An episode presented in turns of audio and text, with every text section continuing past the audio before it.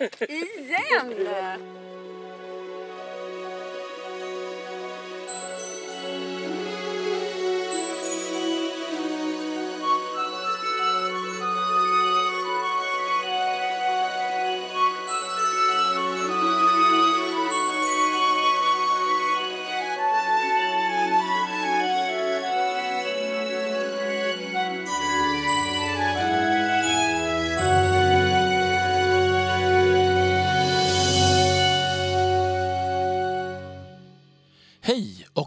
Varmt välkomna till ännu ett avsnitt av Tolkienpodden.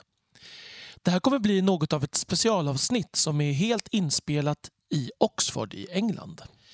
Vi tre som gör den här podden, det vill säga Adam Westlund, Elisabeth Bergander och jag Daniel Möller, vi åkte till Oxford framförallt för att besöka en stor Tolkienutställning. Men vi passade på att besöka en massa intressanta platser med Tolkien-anknytning också. Och dessutom att intervjua några intressanta personer. Och Det här blev så pass mycket material att vi bestämde oss för att göra det här till ett dubbelavsnitt. Så det här avsnittet och nästa avsnitt kommer vara ett slags resereportage ifrån Tolkiens Oxford. Eftersom att det här avsnittet är inspelat på resande fot, både inomhus men även ganska mycket utomhus, så kommer ljudkvaliteten att vara sämre än vanligt. Men vi hoppas att ni tycker att innehållet är så intressant att ni kan överseende med det. Då så, då lämnar jag över ordet till Adam på plats i Oxford.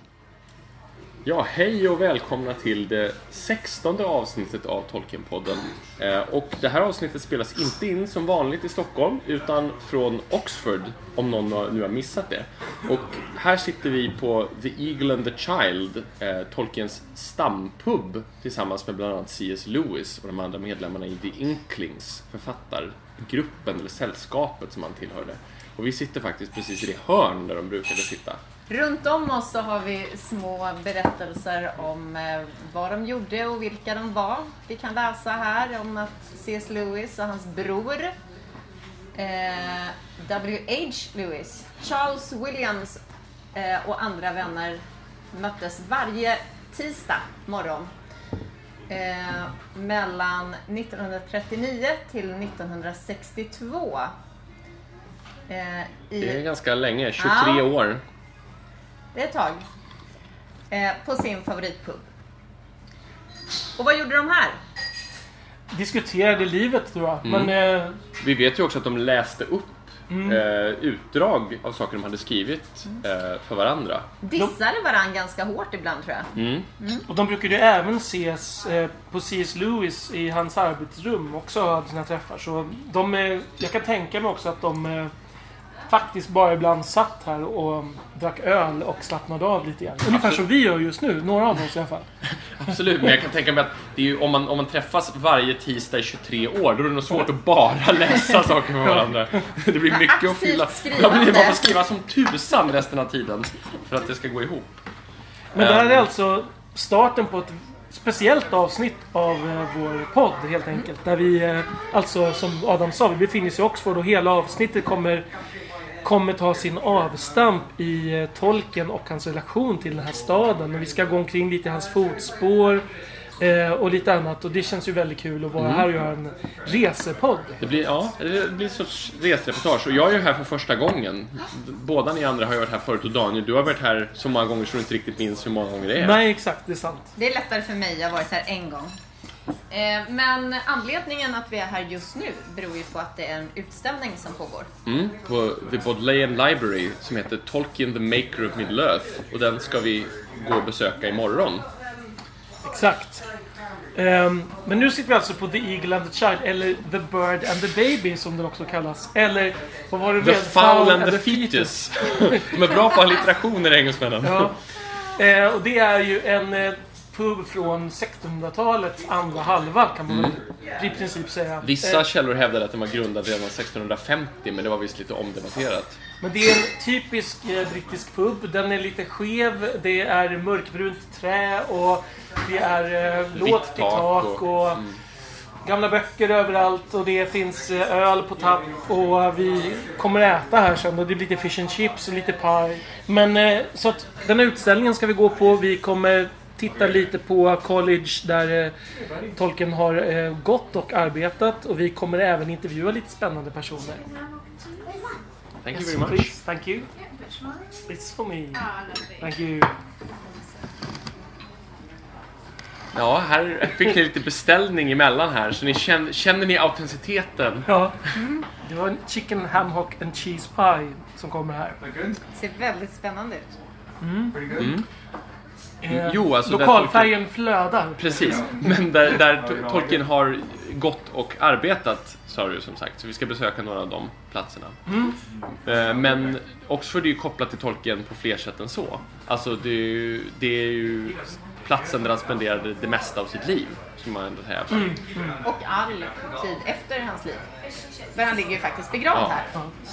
Yes, that's for me. Thank you. Och ehm, för den som inte vet så har ju Tolkien en lång koppling till Oxford. Han är ju inte född här. Han är ju född i Sydafrika. Och I Bloemfontein. Precis, i Sydafrika. Och hans pappa dog innan han han flytta hem till familjen som hade återvänt till England. Ehm, och Tolkien växte upp utanför Birmingham. Så han kom, om jag inte minns fel, så kom han till Oxford första gången 1911. Och då var han ju 18 år, nej 19 år till och med. Um, och pluggade här, började med klassiska språk och gick sen över till eh, engelska. Och engelsk litteratur och engelsk språk. Precis, och då var det på Exeter College.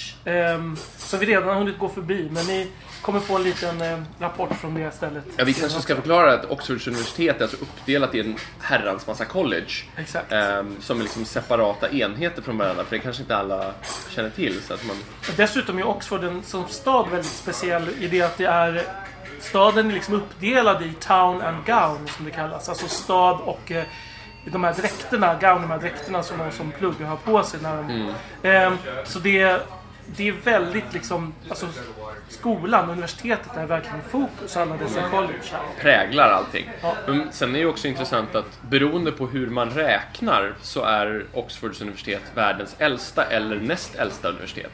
Ehm, det är alltså så att Oxfords universitet grundas 1096. Thank you very much. Enjoy guys. Thank Thank you. you. Eh, och då universitetet i Bologna är grundat 1088. Men det är lite svårt att veta om det ska räknas som ett riktigt universitet fram till 1153 när det får en så kallad Royal Charter. Så att Oxford hävdar ofta att det är världens äldsta universitet därför man bara kunde studera, studera kanonisk och civil rätt i Bologna. Så det var inget riktigt universitet de här första sex åren som det är före i Oxford. Så att ni får välja själva er definition. Är det här världens äldsta eller näst äldsta universitet? Men jag skulle vilja reda ut en sak med Oxford. Är det ett universitet? Ja, men frågan är vad det innebär i, i praktiken. Det vet Ja. inte jag. Man får, man får väl se det med, som ett universitet med många fristående filialer överallt i staden. Cambridge funkar ju på samma sätt. Att det är Mm. liksom ett universitet men med många olika college. Ehm, men exakt hur stark... För det är väldigt vattentäta skott på många sätt tror jag mellan de olika collegerna Mm. samtidigt. Har man överlappande kurser mellan, ja, liksom att det är fem olika colleges som har samma innehåll? Jag tror man är skriven på ett college. Som tar hand om en under de år man pluggar. Liksom. Precis, men jag menar, jag menar ges samma kurs av flera Ja, av lärare på flera olika liksom, ställen? Alltså, Det tror jag. Mm. Men jag är inte helt hundra. Men det kanske är så att vissa ämnen finns på vissa ställen och andra på Mm. andra ställen så de överlappar varandra delvis på något sätt. De Mm. har olika huvudinriktningar. Men vi kommer, säkert, vi kommer säkert få veta mer om det här under vistelsen. Säkert. Säkert. Nu känner jag att vi måste pausa för att eh, annars blir maten kall. Ja, det låter som en bra idé. Ja, det var god mat tyckte jag. Verkligen. Jättegott. Ja. Det var bara väldigt varmt med varm mat i den här hettan. ja. Vi har konstaterat att det här är det varmaste rummet eh, här. Bakom ekpanelerna längst in i hörnet. Och det är, ja, det just nu är det verkligen, det är som är mitt i puben nu, men när på Tolkiens tid var ju det här the backroom. Liksom. Mm. Längst in, eh, ja, Verkligen. jag satt och kurade här inne. Ja, precis. Men idag är det här ganska turistfälla, eller hur Daniel? Jo, jag har varit där flera gånger tidigare och då kan det vara svårt. Nu sitter vi som sagt i det rummet där de satt, men här brukar det vara så mycket turister så att det brukar vara svårt att få plats snarare. Och folk som ska fota sig med de här bilderna i bakgrunden. Och så här. food. Ja, thank you. Thank you. Ehm, Men nu är det, nu är det ju väldigt Jag tänker att det har att göra både med att det är så varmt idag och att folk vill vara ute och att vi är här precis mitt emellan lunch och middag. Så det är ingen logisk tid Nej, det är sant. kanske. Det är sant. som folk åtminstone inte sitter och äter. Men, men, men jag tycker ändå, man ser ju ändå att de har använt sig av det här arvet som Elisabeth sa där förut. Att de har satt, satt upp en massa liksom foton och lite Citat. citat och lite Precis, något citat beskrivning, Pippin information. när man kommer innanför Ja. dörren. Precis. Och vi kommer, vi kommer göra någon slags fotoalbum från den här resan. Ja. Som vi lägger upp så att ni kan få se lite grann vad vi upplever och de, de platser vi nämner så att ni vet hur det ser ut. Så det inte blir bara våra långa målande beskrivningar. Och då kan man liksom få sån här audio commentary över bilderna. Liksom så här. Ja, här ser ni ekpanelen. Vi kommer väl att återkomma till många av de här sakerna eh, och berätta lite mer om Tolkiens liv, hur det liksom utspelar sig här i Oxford gradvis medan vi kommer till olika platser. Så, så blir det lite liksom lokalfärgning på varje plats, Exakt. kan man säga.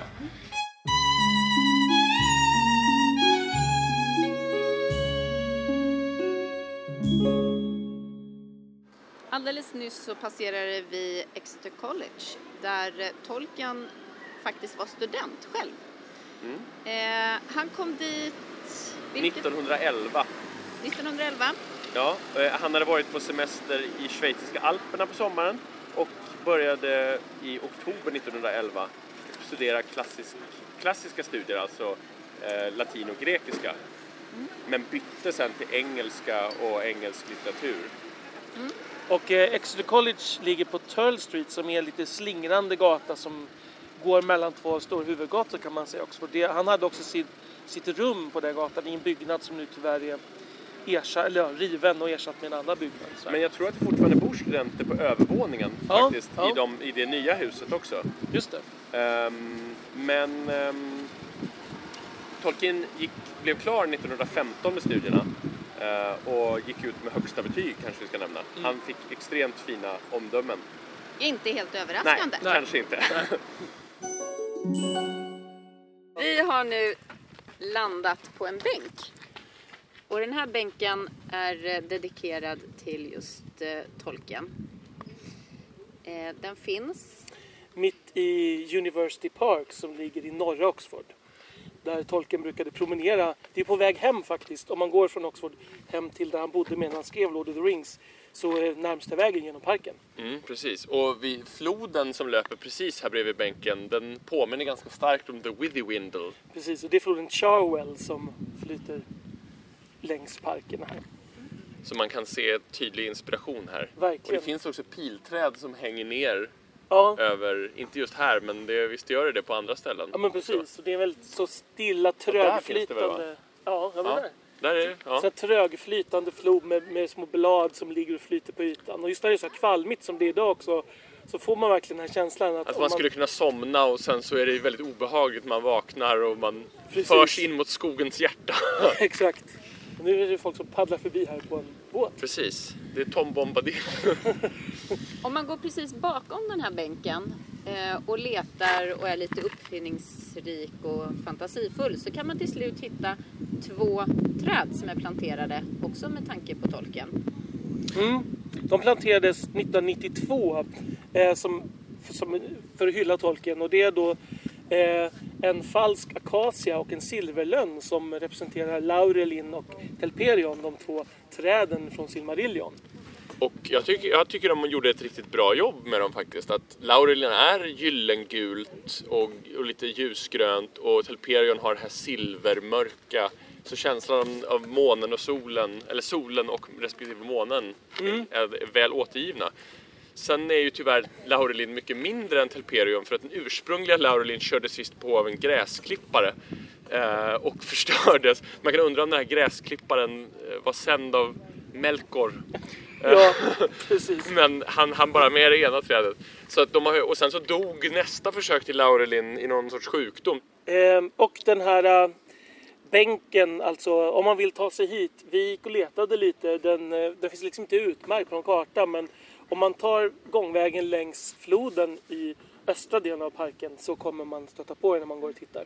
Ja, den är ju beläget fantastiskt vackert. Här Ja. skulle man kunna sitta i timmar och bara njuta med en bok. Han har nog faktiskt fått nästan den bästa bänkplatsen av allihopa för det finns ett gäng bänkar som är dedikerade till olika personer. Och jag tycker nog nästan att av alla bänkar vi har gått förbi hittills så är det här den finaste platsen. Den var ju upptagen när vi kom.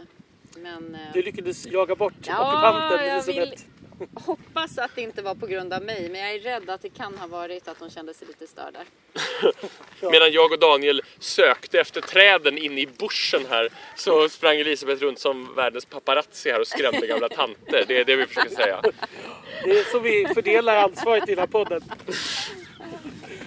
Nästa ansvar det kommer att bli att leta lite eh, ohyra och okryp. För att de här träden de finns ju mitt ute bland högt gräs och torkade blad. Jag tror de blev så rädda att använda de där gräsklipparna efter att de körde på Ja, Laurelin. Så nu är det meterhögt gräs istället.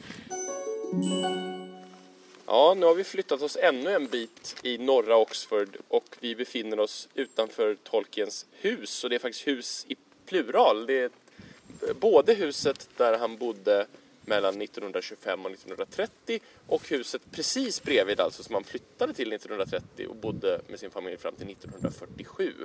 Och det här är på en väg som heter Northmore Road som ligger i North Oxford brukar det kallas som är ett villaområde med väldigt eh, tjusiga hus där förr bodde just universitetslärarna och så men nu är det nog knappt att de har råd att bo där. Det är många pampiga flerplansvillor och så där. De här är eh, speciellt det, alltså de är ganska anspråkslösa, inte jätte det är speciellt det senare av husen är inte jättevackert kan man Nej, det, säga. det, det äldre mindre huset som de flyttade från Mm. är betydligt finare. Men de flyttade till det större huset för att det var större helt enkelt. Mm. Ehm, Familjen som bor här just nu, de är nog lite ambivalenta känns det som. För att de, det finns en stor blå skylt som just visar på att det var i det här huset som tolken bodde. Och samtidigt så har de gjort allt de kan för att man ska kunna se in. Eh, Ja, häcken växer ganska högt. Um, så de har liksom planter, verkar ha planterat träd där också så det är ganska svårt att se in. Man ser bara lite av övervåningen och så. Um, däremot så har vi eh, vet du, identifierat vad vi tror kan vara det, det förråd som Tolkien gjorde om till arbetsrum och satt och skrev både The Hobbit och The Lord of the Rings. För det finns som en liten utbyggnad i hörnet av det här så vi tror att det kan ha varit där som själva skrivande processen skedde och den kan man faktiskt se in via garageuppfarten eller vad man ska säga. om vi nu har rätt. Ja, vi, vi gissar på det baserat på, på bilder vi har sett från Precis. inifrån. Så, men om någon vet bättre, hör gärna av er så kan vi rätta det. Ehm, men på den här blå skylten så står det alltså att eh, författaren Gerard Tolkien bodde där medan han skrev Lord of the Rings. Så det är ju faktiskt sant. Alltså, även när han skrev The Hobbit bodde han ju i det huset. Det var åtminstone... Eh, jag vet inte när han började skriva The Hobbit. Jag kommer inte ihåg. Nej, den är ju åtminstone färdig 1937. Precis. Så att jag menar, det ju, måste vara under, ja i princip hela processen. Mm. Och stor del av processen kring Lord of the Rings också. Som Ja. i och för sig blir klar senare. Men det är lite mäktigt att tänka sig att där inne satt han och där inne tillbringade han så stor del av sitt liv kan jag tycka. Och barnen växte upp i det huset och så. Mm. Och Ja. inspirationen fick han nog på vägen hem innan han satte sig och började skriva när han gick i parken. Nu har vi gått ännu en liten bit och har alldeles nyss kikat in i eh, Sankt Sankt Aloysius. Aloysius var uttalet. Aloysius Church, precis. Ja. Woodstock Road. Ja, som var, alltså var Tolkiens huvudsakliga kyrka han besökte. Vi har ju nämnt många gånger tidigare i podcasten att Tolkien var hängiven katolik. Och det fick han från sin mamma som faktiskt konverterade till katolicismen eh, efter att Tolkiens pappa hade dött. Och hon stöttes bort av sin familj som bestod huvudsakligen av baptister och de vägrade ge henne någon ekonomisk hjälp och på så sätt så blev Tolkien, när hans mamma dog framförallt, helt beroende av fader Francis Morgan som blev hans förmyndare. Det är hårt. Ja, och eh, katolikerna är ju alltså minoritetsgrupp i England. Det är inte så att de flesta kyrkorna här i Oxford är katolska kyrkor. Nej, utan det är ungefär 10% av Englands befolkning som är katoliker idag. Ehm, och Tolkien var ju ganska gammaldags i sin eh, katolicism också. I början av 60-talet så genomdrevs eh, reformer under andra Vatikankonciliet. Eh, och där bestämde man bland annat att delar av mässan skulle byta språk från latin till folkspråk. Det tyckte Tolkien inte alls om. Och hans barnbarn hade till exempel berättat att det var väldigt pinsamt att gå till kyrkan med farfar eh, när, han, när man skulle mässa tillbaka på engelska så dånade farfar på latin istället för att liksom gö- göra en poäng. Såklart. Men han var också en av få där som faktiskt kunde latin. Ja. Det ska man ju säga. Så egentligen kanske handlar det mest om att han ville skryta och inte om att han tyckte att det här var en principsak. Jag tror också att Tolkien faktiskt var lite tvångsmässig av sig. Kan vara så. Att det var inte riktig, riktig kontakt med Gud om det var på engelska. Men sen, sen var det ju också det här med just apropå hans katolicism att, att han och C.S. Lewis hade ju många teologiska tvister. De började ju med att C.S. Lewis var ateist och Tolkien försökte övertyga honom om, om det, den kristna tron. Och sen så småningom blev ju C.S. Lewis kristen men då blev han ju, som jag nämnt tidigare, blev han ju protestant. Protestant. ja. Och det här eh, tog eh, Tolkien ganska illa upp av. Ja, det var ju ett stort slag mot deras Ja. vänskap. En av de saker som gjorde att de drev ifrån varandra. Precis, han såg det som ett personligt svek. Ja. Ja, nu sitter vi på eh, ett café på Radcliffe Square mitt i Oxford.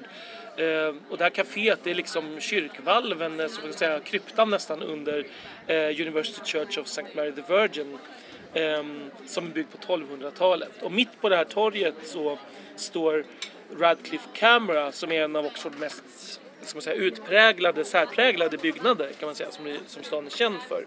Och det är en eh, rund byggnad, väldigt speciell designen som också var eh, Tolkiens förebild för Saurons tempel på Nomenor, vilket ju är lite speciellt.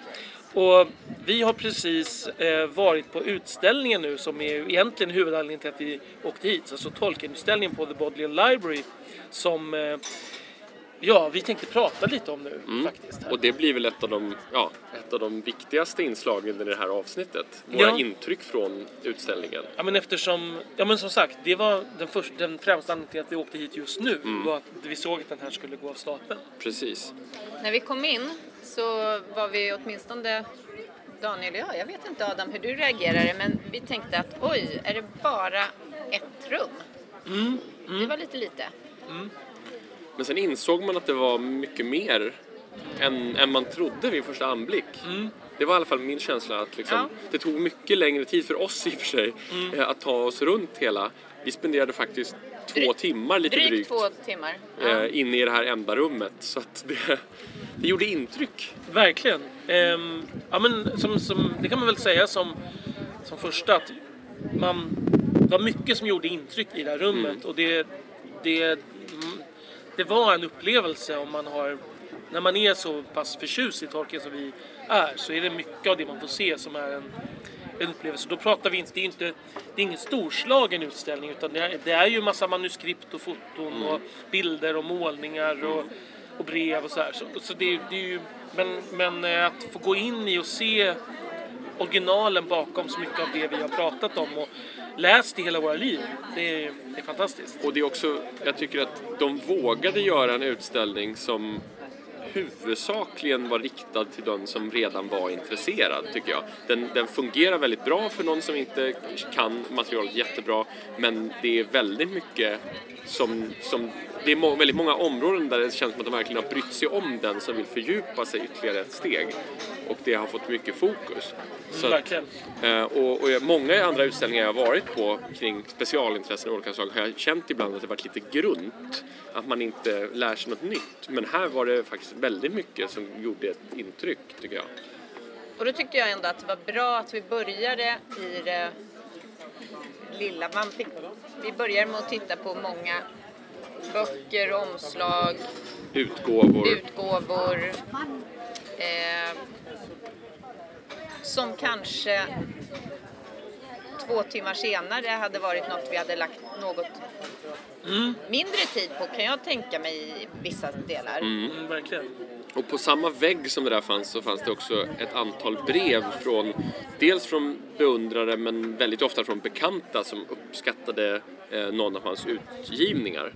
Och vi fastnade kanske speciellt för ett brev från Terry Pratchett. Ja, han hade ju skrivit under med Terrence Pratchett här till Ja. och med. Och det är ju, det är ju han eh, fantasy-parodiförfattaren vi har pratat om med Discworld, eh, som vi nämnde i avsnittet om eh, med boktips här nyss också. Precis, och, och det intressanta var att han hade precis läst The Smith of Wootton Major, en av de här böckerna vi nämnde i bokavsnittet, en av de klart mindre kända av Tolkiens verk, och tyckte att det var helt fantastiskt och ville eh, skriva och tacka för den. Och han sa att den här, det här verket skapade en känsla som jag bara fläckvis fick jag, medan jag läste The Lord of the Rings.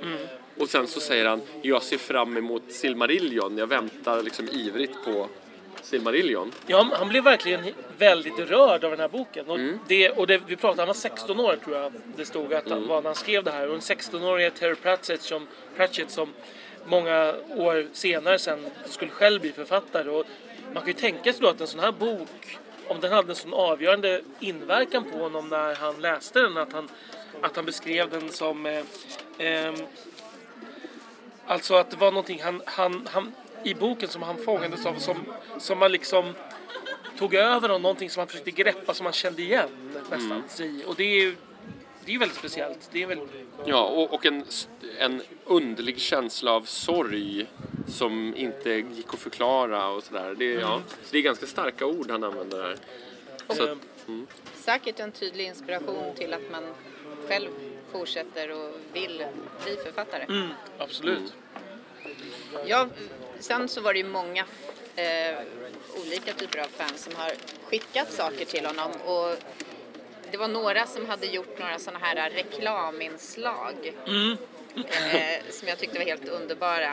Målat eh, och gjort lite reklam för... Orca Cola Ja, precis. eh, och, och någon mer sådär. Så, ja, det var roligt. Ja. Jag undrar vad Tolkien tyckte om dem. Om han tyckte det var roligt eller om han tyckte det var liksom blasphemous. Det var Sauron som hade Precis. inspirerat till detta.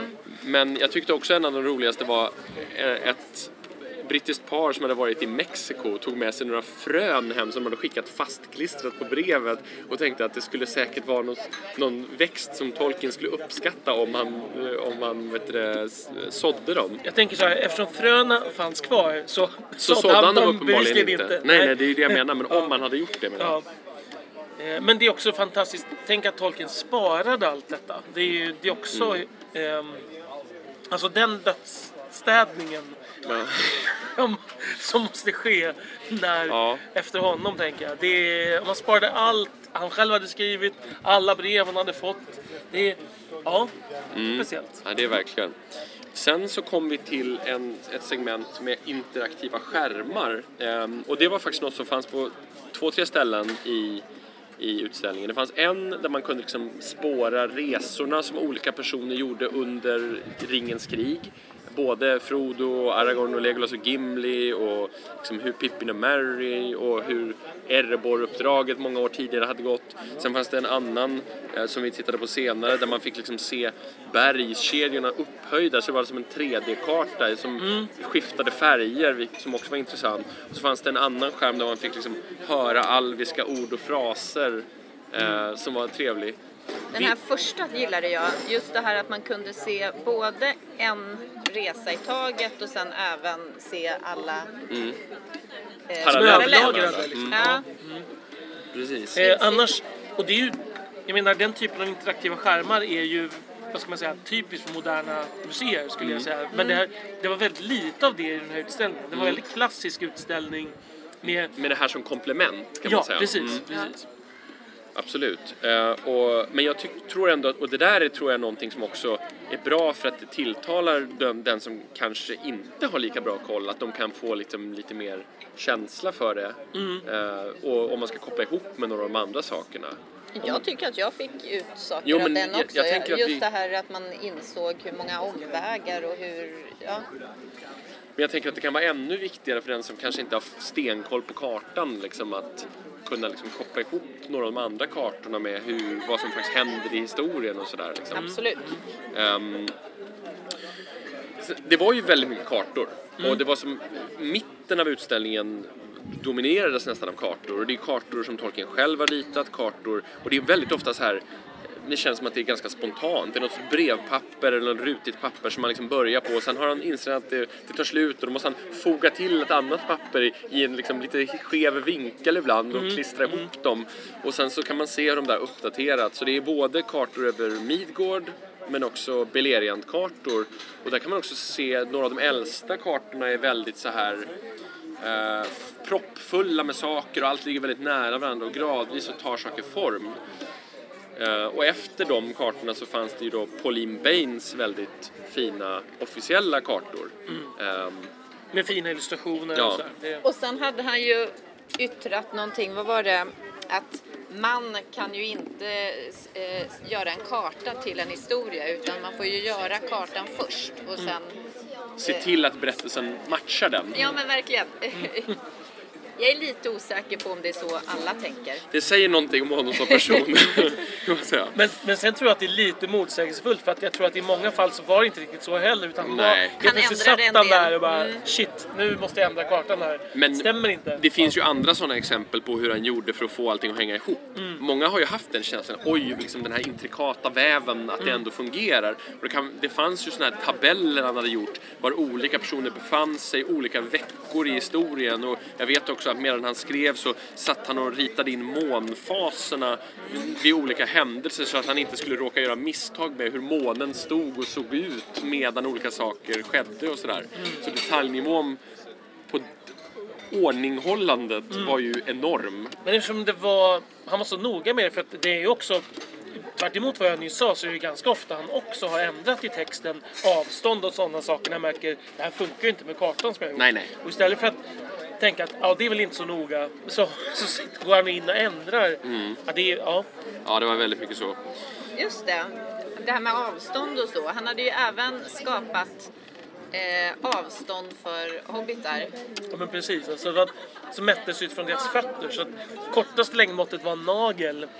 Och sen var så här, tre naglar var en tå. Mm. Och om det var sex tår var en fot. Och sen, alltså, Precis, och sen så hade han då så här 1728 steg och sådär. Ja, liksom. ja. Och allt var extremt detaljerat. Och det var en liten lista på sådana, tidsåtgång för olika saker. Och, och de hade nämnt då att han skrytsamt hade sagt någon gång så här, liksom att jag har aldrig sett till att någon har gått längre än vad som har varit rimligt i verkligheten. En dagsmarsch i mina böcker liksom. Det kan jag faktiskt tro på. Ja, det tror jag också. Men det är också det som gör att den här berättelsen är så fylld av gående. Ja. För att det tar sån tid. Det tar sån tid att gå så här långa I verkligheten, ja. Mm. Precis. Och det är många som stör sig på det. Eh, absolut, nej men det var väldigt intressant. Sen kan man väl säga att mycket av resten av utställningen, det fanns ett segment som var mer personliga saker. Sen fanns det en, ett, en del som handlade mer om framställningen av skapandet av The Hobbit, en del som handlade om The Lord of the Rings och ett li, lite mindre segment som handlade om utvecklingen av Silmarillion och, och bakgrundsmyterna kan man väl säga. Och sen var det ju en, ett segment som var barndomen och ett segment som också var, var upp, vad ska man säga, uppväxt och studieår. Precis, men det var som att liksom hans personliga liv gick i någon sorts cirkel Ja, med, ja. med de här olika faserna ihopkopplade kan man väl säga. Jag berördes otroligt mycket av de här bilderna som var... Det var bilder från de som han pluggade ihop med. Och så fick man se hela bilden eh, på alla som gick samma år tror jag det var. Mm. Och sen så hade de eh, highlightat de som inte överlevde första världskriget. Och det blev ju över en tredjedel. Ja, Ja, det, det är nästan obegripligt. Man tänker att man tar en universitetsklass så tänker man att ja, drygt en tredjedel försvinner något år senare i, i kriget. Det, det, och då, då fanns också originalet till det här brevet som vi har pratat om. i dödsavsnittet framförallt. Ja, dödsavsnittet av eh, G.B. Smith. Ja, Ehm, som där han skriver det här ehm, May God bless you my dear John Ronald om, och må du säga de saker som jag nu inte kommer kunna säga långt efter att jag är borta. Liksom, den här programförklaringen. Och, att, och där, jag har alltid gripits av det brevet för att det är på något sätt som att där börjar Tolkiens hela författarkarriär. Men att se det här brevet i verkligheten det, det tog tag i mig verkligen. Mm. Och det fanns också ett litet foto där på TCBS där Ja. de står alla fem. Eh, Mm. Och då är det ju det att med i åtanke, får man ha i åtanke att bara Tolkien och Christopher Wiseman överlevde liv, eh, Mm. kriget. Så att, ehm, ja, det är ju, som, du, som du sa Elisabeth, så här, unga personer som verkligen lever nu och sen ser man på det här fotot och sen något år senare så, så, gör, så är det tre av dem borta. Ehm, Mm. Precis. vad det gör med en människa. Och jag, jag hittade också efteråt en väldigt fin dikt som G.B. Smith hade skrivit när den första av dem, eh, Gilson, jag minns inte, Edward Gilson kanske han heter, minns inte förnamnet helt säkert, när han hade dött. Eh, Och det, den handlade också om liksom hur, man, hur de såg tillbaka på de dagar där de bara kunde strosa runt tillsammans och hur, hur man liksom för ett ögonblick kunde glömma den mörka verklighet man levde i nu istället för att se tillbaka. Och det tänker jag också blir den här brutala kontrasten mellan att vara ung och ha trevligt och plugga tillsammans med sina kompisar och så plötsligt bara ligga och dö i en skyttegrav i Normandie någonstans. Liksom, det är inte så- Normandie, längre österut antagligen. Men, Ja, men just det vad tänka själv utifrån om man själv hade ryckts upp från den, den studietiden och, Ja. och det, det är så overkligt. nej, det går inte att sätta sig in i. Sen var det också, man backar några, det här med hans barndom, det här när han skriver brev till sin far som ska komma på besök och så, så dör han innan det här liksom, brevet. Precis, jag tror till och med att dödsbudet kommer hem till dem dagen efter Mm. han skickar det här brevet eller något sånt där. Så att Men det... det var inte han som hade skrivit själva brevet? Nej, han fick hjälp att skriva och sen hade han ritat lite på Mm. pappret med fyraåringsklotter. Ehm, när de hade flyttat hem då till, Mm. till England utan pappan som skulle komma efter. Annars från hans privatliv så var det ju man kan säga att det var en monter som var upp, uppbyggd som hans arbetsrum Mm. kan man säga. Eh, Det var ju bland det sista vi tittade på men det hänger upp med det andra vi tagit upp här. Det, där var ju hans sekretär Mm. som fungerade som skrivbord eh, uppställt liksom. Där vid det skrivbordet då, den sekretären där han har suttit och skrivit allting. Helt enkelt. Det är ju det är också så här, så här nött eh, grön filt underlag typ som Det är precis vad man tänker som ett bridgebord eller Ja men där. verkligen. Och han, man fick en scen, det var även hans stol som han satt i och ett antal pipor. Och, Den stolen hade vi gärna tagit med oss hem. ja. Dels för att han har såg suttit skön ut men den också. såg också väldigt skön ut. Och, och, ja, och sen så där var det också två illustrationer som en konstnär som heter William Russell Flint hade gjort till några dikter av en poet som heter Matthew Arnold som skildrade naturen runt Oxford, Oxford, Oxfordshires natur. Och de hade han alltid hängande på väggen där i arbetsrummet medan han skrev. Och, och då utställningen menade att liksom Fylke hade fångat den här essensen av den här naturen som nu är försvunnen. Ehm, Jo men det är ju verkligen den här äh, barndom, hans barndoms engelska landsbygd som ju försvann under hans livstid Mm. kan man säga. Och en intressant grej som jag inte hade eh, tänkt på eller faktiskt kanske inte kände till riktigt var att han hade inget kontor på Pembroke där han jobbade eh, ganska länge, de här första 20 åren ungefär. Utan han jobbade nästan, alltså även om han såklart undervisade och sånt så hade han liksom kontoret hemma. Eh, så han, det var kärnan i hans forskningsverksamhet och arbetsuppgifter, rättning, allting. Och de, de påtalade också att hans barn hade ju tillgång till rummet. De, var inte, liksom, de kom ofta in till honom på kvällen och de satt och gjorde något tillsammans och sådär. Så Mm. Jo man fick ju bilden återigen av tolken som en omtänk, omtänksam om en ganska upptagen familjefar. Just det att, att dörren till arbetsrummet var aldrig stängd till, till barnen. Jag tyckte den här bilden med den här ugglan Ja, till exempel som han hade Michael hade haft mardrömmar. Men precis, och då hade Tolkien ritat den här ugglan. Han hade haft mardrömmar om en uggla. Då, Någon rit... sorts ugglemonster kan man säga. ja, då ritade Tolkien en bild av det ugglemonstret för att, och då försvann sen mardrömmarna när den här liksom varelsen blev... Fick ett uh, Den blev konkretiserad. Ja, Mm. ja. Ja. Och det var, också, det var ju också en hel del bilder från Father Christmas Letters och Mm. så här också. Och även bilder, teckningar, blyertsteckningar tror jag, som han hade tecknat utifrån de första lyckliga åren med Edith och deras första son Ja. som föds, eh, John tror jag. Mm. Ehm, så små, små familjer bara eh, ögonblicksbilder när de är ute och går med barnvagnen, när Edith sitter och spelar piano. Ja, Jag blev väldigt rörd av de här. Edith är nästan alltid bortvänd på de där. Det är som att han står och tittar på henne när hon gör någonting vardagligt och ritar av. Jag, jag, ty, jag tyckte det var väldigt fint, den här blicken. Det var något väldigt kärleksfullt i den avbildningen, även om det var väldigt enkla små skisser. Så. Ehm, Och skisser kan man väl också säga att det var ju någonting lite roligt och personligt som fanns med på den här utställningen. Eh, till exempel att han löste korsord och så alltid satt och eh, klottrade. klottrade runt om och gjorde små mönster och det var många sådana här eh, saker som gav lite personlig touch. Och det stod också att många av de här mönstren som hade klottrats fram medan han gjorde korsord sen användes till det numeroranska materialet när han började hitta på det i samma veva och sådär. Så han inkorporerade mycket av sina så här spontana idéer i, i sin värld så att säga. Men helhetsintrycket av honom är ju att han är att, man, att hans konstnärliga sida, även om det är mer många vet om det, men det är en ganska, det är en väldigt, väldigt stor del av hans personlighet. Och, så att bilden av en, denna torre professorn som sitter och skriver böcker måste nyanseras med bilden av den här konstnärssjälen Ja. som tecknar och målar och pysslar och knåpar och håller på med mönster och större och mindre bilder. Det, det, det är en så påtaglig del av hans eh, Och som måste få utlopp för det här även om det är så att han jobbar med air raid duties under kriget, han tar hand om en fru som ofta är sjuk, han jobbar heltid med att rätta och föreläsa. Och ändå kläm, och hittar på Midgård och klämmer ändå in allt det här målandet och ritandet emellan. Och det stod väl, och jag fick, det blev liksom påfallande för mig hur, hur extremt lång tid det ändå tar att måla och rita många av de här väldigt, väldigt fina verken med extremt hög detaljnivå. Och alltså, jag förstår inte hur han hann allting. Nej.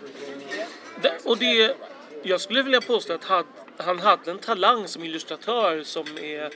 Alltså det är väldigt få, tycker jag, som har fångat hans verk i bilder på det sätt som han själv har gjort. Ja. Ehm, Det är en viss naivistisk och väldigt stiliserad eh, tecknings och målningsstil använder men det, Mm. det fångar berättelserna tycker jag mycket bättre än många av de här mer så att säga skickliga inom citationstecken Ja. eh, konstnärerna gör. Kanske det, lite mer realistiska alltså, Ja, konstnärerna. ja, precis. Så. Så. Så att, som illustratör, han hade kunnat illustrera andra böcker också tänker jag. Mm. Och Det- jag tycker att han är väldigt skicklig på att, att jobba med färger och skapa dramatiska kontraster med färg och sådär.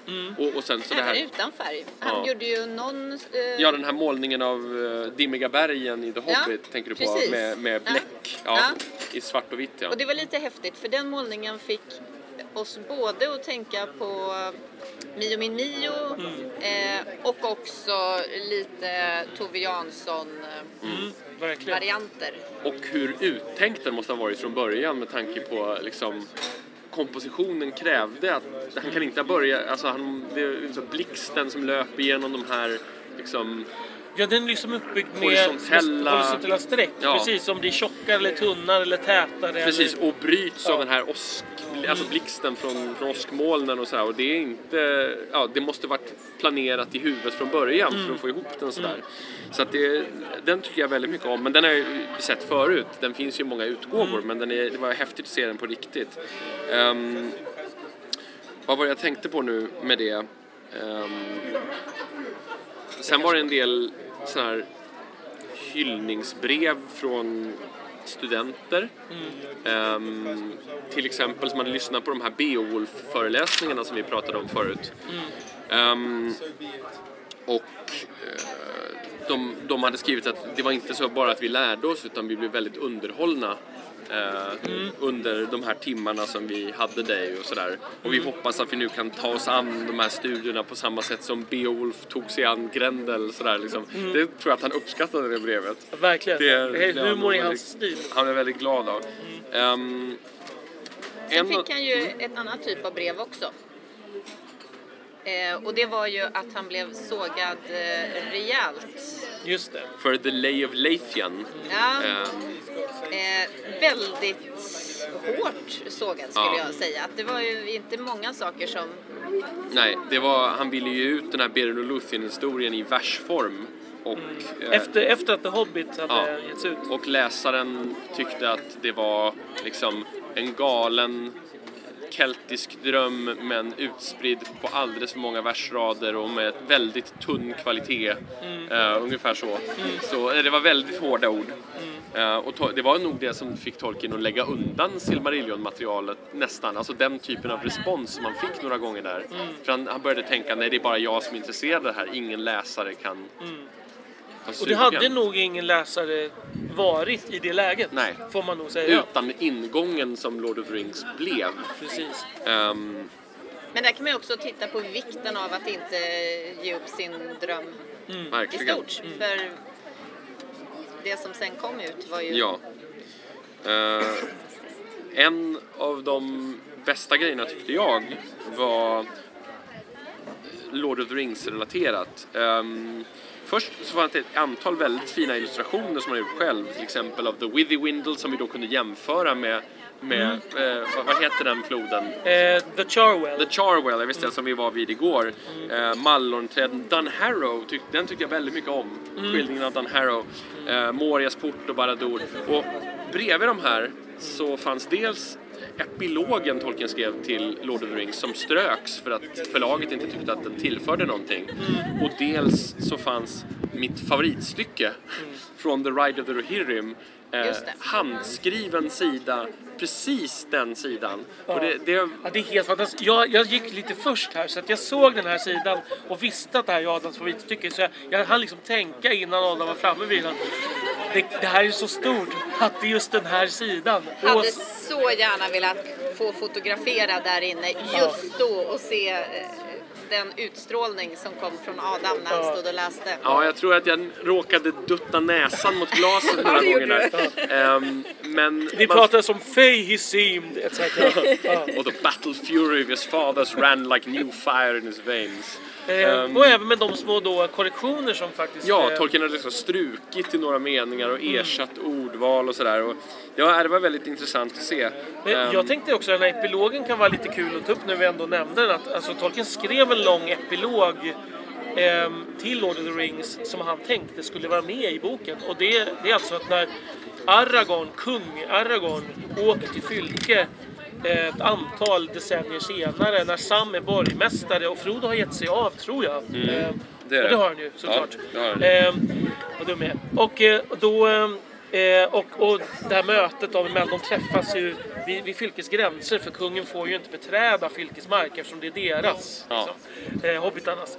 Men, eh, och det, det, som, det exemplet vi såg det var alltså Aragorns brev som är skrivet till Sam. Liksom, att, att han berättar att nu kommer jag, konungen kommer på besök. Liksom. Men förlaget vill alltså inte ha med den här epilogen och jag kan väl tycka att den är roligare som bonusmaterial än som en del av boken. Ja, den man- slutar redan så bra med Well I'm back. Ja, Liksom. men man kan förstå förlagets beslut där. Men, men det är Mm. klart att allt extra material är ju spännande när man väl bara vill Mm. Grotta ner sig. Ja, grotta ner sig och förtäta bilden. Mm. Ehm, Vi kan väl också, vi pratade om den här målningen förut eh, som både var på eh, på vattnet men också på, vi tyckte att vi såg själva pilträdet. Eh, och det, det ser verkligen ut som att det är det pilträdet som vi tittade på igår fast som nu har fått en kompis bredvid sig. och som står väldigt nära hans minnesbänk Som också. står precis så att man ser det från minnesbänken. Mm. Och, ja, nej, Det, var... För floden kröker sig lite grann precis där, så det, det kändes väldigt likt. Ehm, jag tyckte att en intressant bild som, som kom tillbaka väldigt mycket, som hade lyft upp en hel del, Eh, det var från Rover Random, den här historien han skrev om den borttappade gosehunden, som ni kanske minns. Mm. Sjökungens trädgårdar, alltså eh, The Gardens of the Merking, eh, en undervattensscen som, som du Daniel tyckte såg ut som en annan planet Ja, en science fiction-roman. Det är väldigt intressant för jag tycker att många av hans illustrationer, även de som är lite mer abstrakta, de, de är mer associationer till science fiction än fantasy. För att det är ju något otherworldly, något Ja, utomvärldsligt. Ehm, till även hans illustration av eh, nu ska vi se, kårstaden. Den Och- tidiga versionen av Tirion alltså. Precis, och Mm. det är i Valinor och det är, alltså det är väldigt abstrakt och, och det känns mer som att det är en illustration av en Heinlein-roman. Ja. Eller en tolk. Och det, så, att, så, så bilderna är absolut mindre, vad ska man säga, medeltidseuropeiska än vad intrycket av man får av texten. Verkligen, det håller jag helt med om. Men den här bilden på undervattnet som vi nämnde, Mm. Ja. den hade de ju verkligen lyft. Den, den fanns tryckt på kuddar i shoppen, den, den fanns som affisch. Alltså det var ju en av kanske 6, 7, 8 bilder som de verkligen hade Mm. arbetat med i promotionmaterialet. Men det var också en väldigt, alltså väldigt bra och speciell bild. Ja. Men som inte alls var så känd innan. Nej, många, nej. många av de andra bilderna de hade valt är ju väldigt klassiska. Mm. De flesta som är liksom intresserade av Tolkien har ju sett de här många gånger förut. Men den här bilden är liksom, märkte man att den här kände de att de de som gjorde utställningen antagligen att de kunde komma med någonting lite nytt och unikt och visa en annan sida. Just för att Rover Random också är så pass okänd. Så. Precis, verkligen. Eh, Så är det ju absolut. För den, den breda läsarskaran. Ja, också. och Mm. typ för mig ska jag Ja, erkänna. nej men alltså, nej, jag har inte läst den heller, nej. men jag menar bara så att många vet ju inte ens att den existerar. nej. Liksom så. Vi kommer ju antagligen att få lite fler intryck och samla våra tankar om olika här föreläsningen. Och Efter intervjun Efter intervjun som vi ska ha med en av de som har ordnat med den här. Ehm, så det kommer bli intressant att se hur de själva ser på, på bilden de har gett av Tolkien. Och det fanns också en feedback-skärm där man fick frågan först hur mycket kände du till om Tolkien innan och hur har din bild förändrats eller nyanserats av att se den här eh, den här utställningen, vilket jag tyckte var ganska spännande att de började med att fråga, för de, de kanske fråga hur intresserad man var eller hur insatt man var för att kanske få en känsla av hur olika grupper uppfattade eh, vad de såg. Men har vi någon slags helhetsintryck vi vill förmedla? Sevärd är väl är det första. Ja, Det känns verkligen. Ehm, att den, den, den känns lite som den, alltså, den känns lite som en lök. Att det finns ringar som går inåt. Nej, men alltså, så här, det, det, det är som att det får plats mycket mer i den här utställningen än vad man tror, än när man ser den. Eh, och det finns också en utmärkt bok som vi köpte på oss allihopa. Som hade eh, illustrationerna och massor med text och till och med mer bilder än som fanns här. Um, Och det är ju en sån, i och med att rummet är så pass litet, det finns säkert de som är där i en kvart ja, Men, och de skulle inte säga samma sak som vi säger nu, att det, det här var sevärt. Utan de skulle tycka att ja, det var ett par bilder och så lite möbler. Ja. Man kan säga att det var inte så mycket som var in your face dramatiskt utan det var väldigt mycket som man var tvungen att faktiskt gå fram och titta för att verkligen uppskatta mycket av det tror jag. Men ja, för mig var det ju... Alltså utställningen tycker jag på ett, ger en ganska balanserad bild. Dels av hans personlighet eh, och, och en del av hans privatliv. Man får se arbetsrumsmöbler och de här barndomsbilder och sådana saker. Och sen ganska mycket liksom anteckningar och manuskript från olika faser i hans författarliv. Men jag tycker ändå, tror jag, att, och jag tycker ändå att jag har hyfsat koll på honom som illustratör, men jag skulle vilja säga att min bild av honom, om kanske min eh, respekt för honom som konstnär lyftes i och med den här, den här Ja. utställningen, skulle jag säga. Jag tycker också att jag fick någon sorts insikt om att det var en större del i hans liv och personlighet än vad jag liksom hade tänkt innan på något plan. För att, att det får så pass mycket plats också. Jag tror att det finns någonting i det som jag, jag identifierar mig med, alltså i de här olika sidorna av honom. Den här personligheten som både har det här att grotta ner sig i det nördiga, nördiga. Texten Ja men precis, men även det här konstnärliga uttrycket som jag känner är väl som en stor del av mig själv. Ehm, så att jag tror att det är lite grann det som jag blev gripen av också. Ja, alltså för mig blir det mer så vet, främmande imponer, im, alltså främmande imponerad eftersom jag är inte så konstnärligt lagd tror jag utan lite mer kalenderbitartypen i grunden. Så jag, jag kan ju liksom förstå mig på eh, och identifiera mig mycket mer med skrivandet och liksom både det akademiska Kartorna skrivandet kan ju du förstå. Ja, Verkligen. Nej, men också liksom det akademiska skrivandet och, och liksom de mytiska kopplingarna och, och liksom de här allitterativa verserna. Och, nej, men alltså, det, det där, det talar ju till mig. Men alltså, jag tycker att det blir, för mig så blir det liksom en spännande, ny, främmande värld lite mer med det här. Eh, ja, illustrationerna och, och den sidan. Han är ju nästan djärvare i sina illustrationer ibland i sin, i sin text. Ja, absolut. sätt, skulle jag säga. Absolut skulle jag säga också. Ehm, Ehm, Och sen tycker jag att man fick en belysning av lite av hans liksom lite torra studentikosa humor. Åh, den var ju underbar. det här låtsasprovet som Ja. han gjorde till sina inklingsvänner. Ja. Mm. Vad var det? Det var hur, hur många olika uppgifter var det man skulle lösa? 14. Max 14 av dem. ja. skulle man klara. Ja, Och det var nonsensfrågor som inte gick Ja. att svara på. eh, Precis. av oli- helt olika karaktärer Ja. dessutom. Och, och en var så här Describe a cone, see question 11 och på 11 stod det Stuff And it." stuff it. Ja. så, så det, var, det, det, det, var, det var ett väldigt roligt och konstigt brev. Ja, nej, det var, det var en rolig sida att se. Det, och den var ny, skulle, Mm. skulle jag säga. Och vi, vi fick ett läsarbrev här nyligen där vet du det, någon påtalade liksom att det fanns likheter mellan Tolkien och Frans G. Bengtsson och som översatte, eller skrev Röde Orm och översatte en del sån här äldre text. Och, och det tror jag verkligen. Att nu, det, framförallt det där, för Frans G. Bengtsson, första ord som poppar upp i huvudet på mig är alltid studentikos kring honom.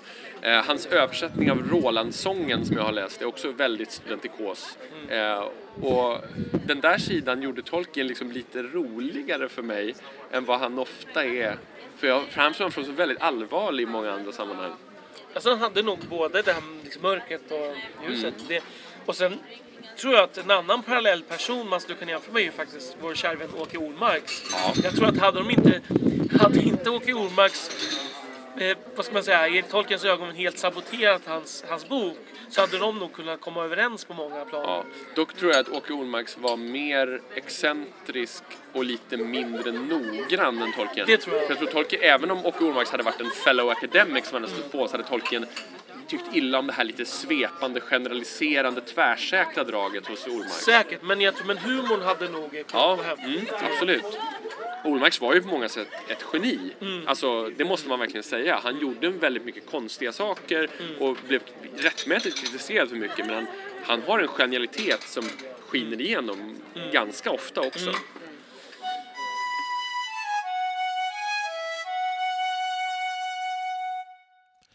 Nu har det blivit dags för avsnittets första intervju och eh, det är med Catherine McIlwain som är Tolkien-arkivarie på Bodleian Libraries i Oxford. Bodleian Libraries är det stora universitetsbiblioteket och eh, det var där den stora utställningen var med Tolkien-tema som vi besökte. Catherine McIlwain är den som har varit till stora delar ansvarig för den utställningen. So, what, what's the reason for doing this exhibition now?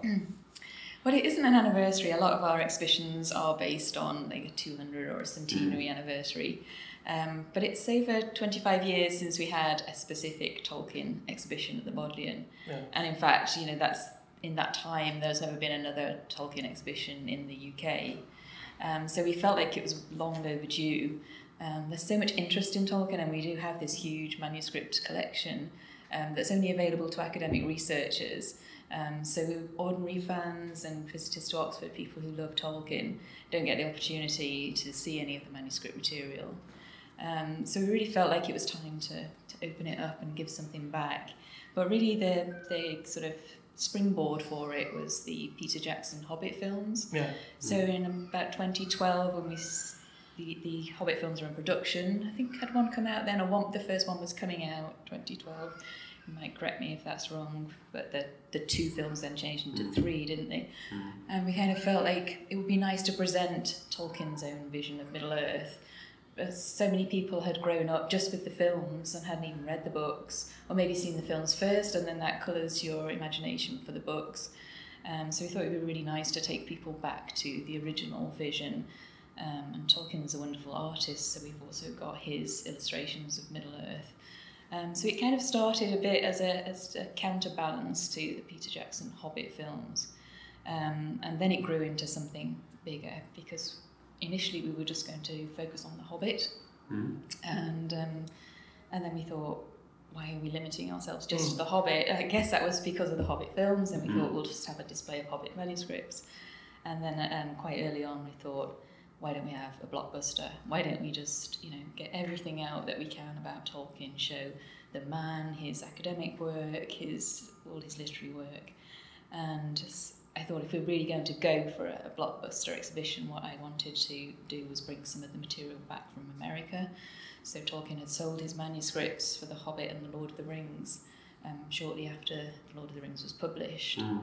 to an American university in Wisconsin, and it had been shipped there in 1957 and 58 in two batches, and it had never been back to the. UK since. Even in our centenary exhibition, which we put on at the Bodleian in 1992, we hadn't borrowed any of that material. So this just seemed a wonderful opportunity. So this material went to America 60 years ago and has never come back. Um, and to have the opportunity to reunite it here with his artwork and his letters and personal objects um, seemed too good to miss. So obviously we had to collaborate with Marquette University and um, seek their approval, which um, they've been wonderfully generous, really, with, Mm. with uh, facilitating that. Uh, when you started to, you sort of answered that already, talking about the Hobbit uh, as the main. That was the original focus of the exhibition. Exactly. Yes, and quite quickly altered. So, so when you started to plan this whole thing, it was about people loving the movies, especially, or who who were you? Who was the target audience, basically? Right. Well, Yeah, exactly. yeah. I guess my target audience has always been very broad.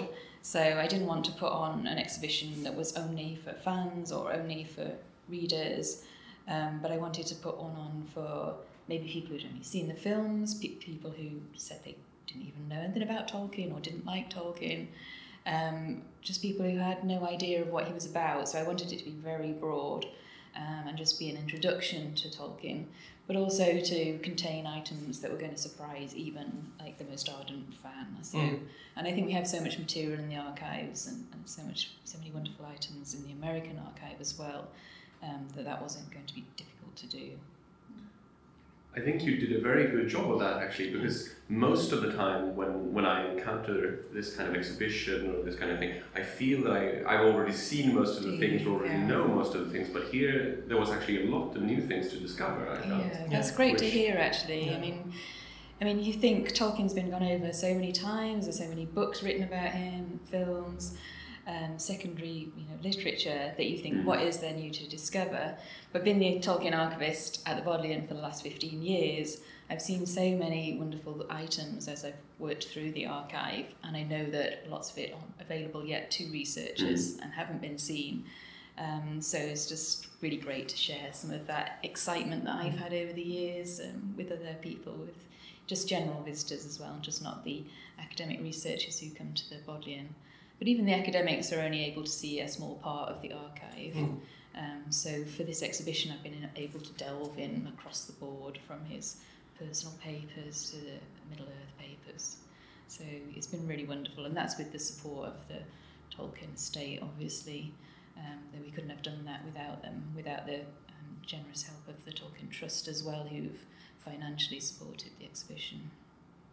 I think also you- it's just, even when there are things you know, to see them in real life. it's- That's something yeah. different again, isn't it? And it's very exciting.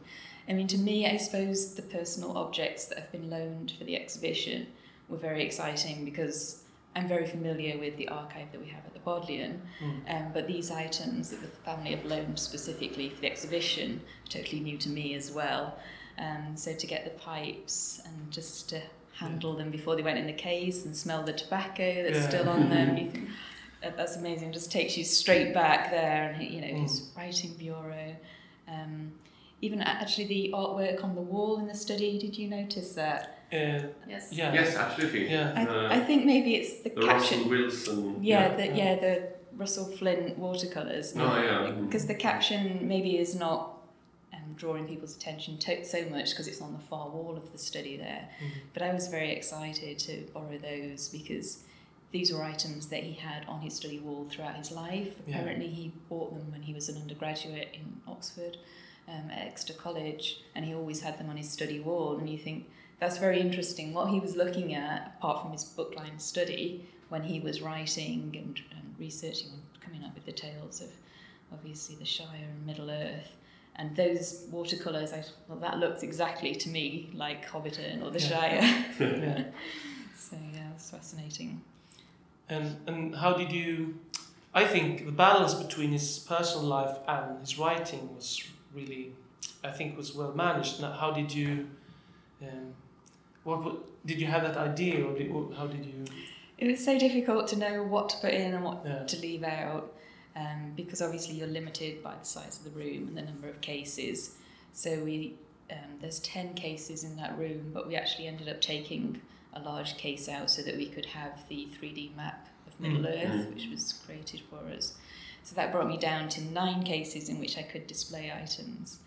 Um, and initially, our head of exhibition said to me, we can only have between 70 and 80 items total in the Mm. exhibition. that is so difficult. Yes. Um, but gradually, as we went along, I, I managed to push more and more in because um, probably what um, Madeline Slavin didn't realise was that Tolkien always worked on a very small scale. So you might have been surprised when you saw the watercolours for The Hobbit. Mm. They're actually quite small in reality. And he always worked on this sort of exam paper. Um, so everything's small, so you can get more in the cases. So we've ended up with, I think, over 220 items. So we've probably tripled what I could have in there. Um, but finding the balance, I, I always knew I wanted to tell something about Tolkien's life, and I think that's very interesting to people. But also puts all his literary work in context. So something about his early life. I mean, it's very um, sort of dramatic events in his early life, from being uh, born in South Africa and then brought to England and unexpectedly staying here, orphaned by the age of 12, Yes. then the First World War intruding on, on his, uh, his very happy undergraduate days. So there's lots that happens there that you can um, think might have influenced his later writing. I didn't want to draw those conclusions for people, but I did want to say this uh, this is what happened in his early Provide life. context. Yeah, the context exactly. Um, and then also, I always had in my mind that I would like to show something of the study. So this to me seemed like a really central room in his life. Um, so it wasn't just where he uh, did his exam marking or prepared his lecture notes, um, but it's where the children would come, his own children, in the evening and listen to stories. So what we would call bedtime stories, and I would have sat with my own daughter in bed and told her. His children came into the study, so this was the sort of centre of his domestic life, his creative life, as well as his academic life. And I thought if I can get everything in that room somehow Mm. um, and try and display the whole man, um, so that was always kind of a key idea in my mind. And I think, I think you did that really Did I? well, and, and I was especially touched, and Yeah. I think you were as well with the highlighting of the two pictures uh, with the graduates. No, the Yeah, the, yeah, the, oh, The students, yeah, the graduates, yeah. hi- and then highlighting the ones Mhm. who didn't survive. It's very poignant, isn't Yeah. it? Yeah. And I think people don't realise that um, anybody who was at Oxford University would have gone in as a sort of officer class Mm. rather than as a normal soldier. And they would be junior officers and would have led their men over the top. So mm. when they said go, you know, mm. walked through no man's land, the junior officers were at the front and had a much higher death rate than the normal soldiers actually. So that's why it wiped out so many of Tolkien's friends and his generation. And I thought, yeah, it was a mm. great idea to put it visually there. Actually, that wasn't my idea. That was um, William Fliss, who's the archivist at Marquette University, the Tolkien archive there.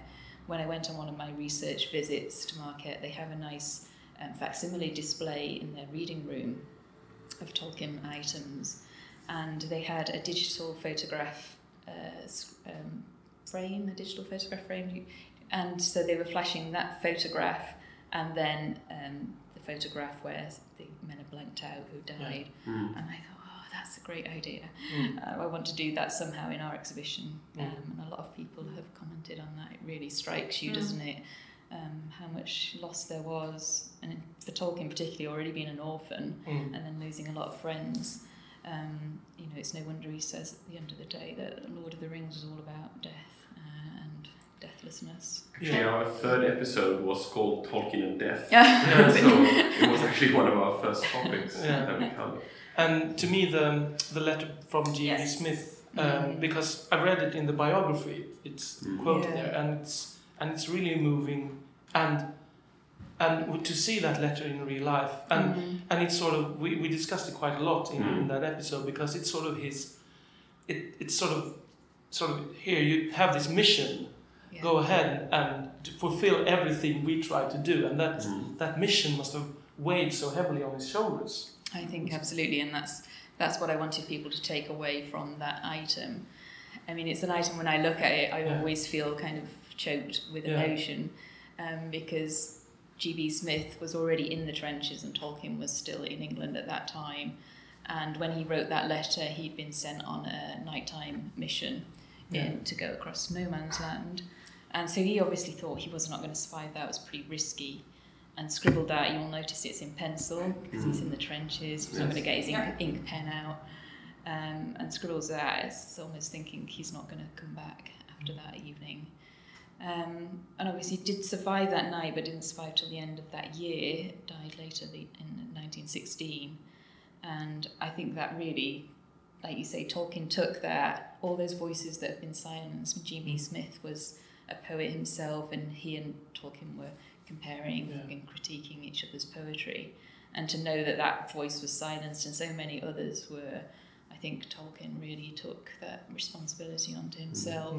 Um, not, and also maybe made him very single-minded. You know, he already at that stage had all the ideas for the mythology for the Silmarillions. He'd already developed that quite quite strongly um, when he was an undergraduate, and he didn't really seem to deviate from that. He's you know he was set on Mm. that path, and I wonder if that had something to do with you must take you know you must go on, take your own words, and go forward with them.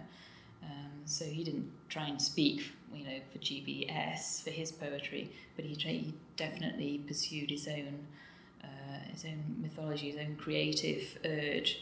Um, even when years later, um, George Allen Unwin said the Silmarillion is not publishable, you know, 1937.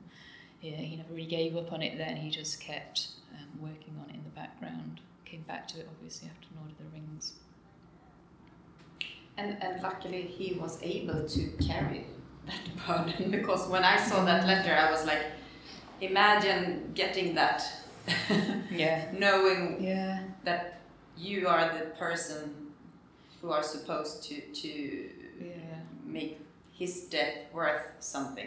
And there's of. a time lag in war as well, isn't it? You get letters you don't know. By the time you get that letter, somebody could be dead, but Yeah. you don't find out. Um, so yeah, it's a great burden, but you don't really find out even in Tolkien's work or his personal papers um, what he felt about the war, and I think that only comes out sort of obliquely in um, passages like the Dead Marshes and Lord of the Rings. Um, I've never found him, you know, really vocalizing what that experience was like to be in the song. No, it's more like he, he can speak about it in theory. Yeah, not he can put it. He can put it into a fictional Yeah, context, but um, it's never in his letters. And I also think that there's an interesting duality there between Frodo's almost pacifism to with sort of the the need for violence to defeat evil Mm. at the same time. So I think that's something that he was actually struggling with for many years afterwards as well. That's Yeah. the image that I've gotten from.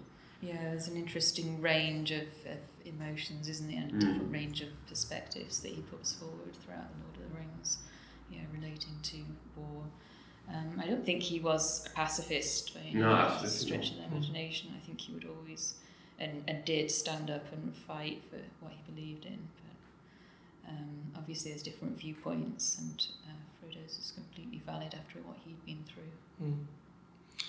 Another aspect of Tolkien, I think, for me, it got much clearer was was the illustrations, the, the Mhm. drawings and the paintings, and we I've, I've seen a lot of them, and some of I, I haven't seen. But when you saw them all together, you you got this impression. I my my view of his range it became much. He had a much bigger bigger range than what, what he's given credit for. I would Mm. say, and and to me, you can sort of the, the the image of Tolkien for most people is the sort of dry professor, sort of just uh, fiddling away in the study. But this, With Yeah. morphology and... yeah, yeah, but, yeah. But the art, the, the artist side of him is so much.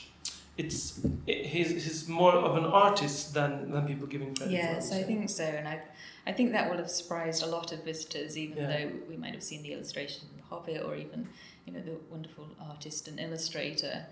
I think that there's still a lot of people who've read Tolkien, who've seen the films, who didn't realise that they were his illustrations in The Hobbit and Mm. that he was an artist.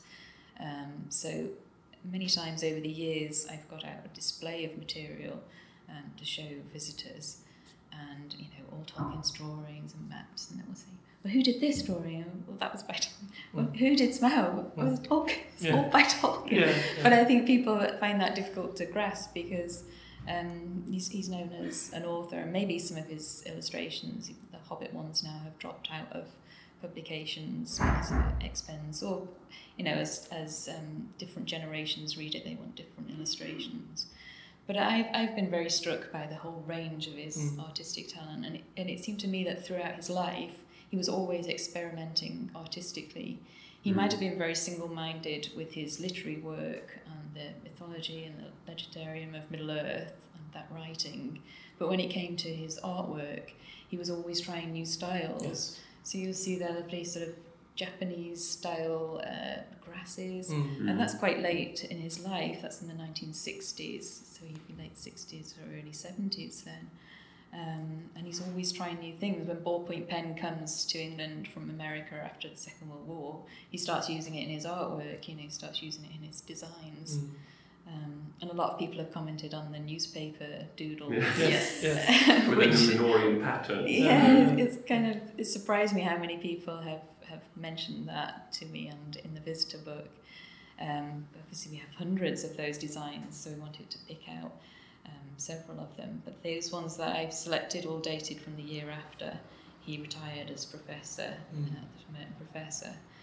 Um, so whether he then had more time when he should have really been concentrating on the Silmarillion, which everybody was clamouring for, then Mm. Instead he was delving into his pile of newspapers and doing the crossword.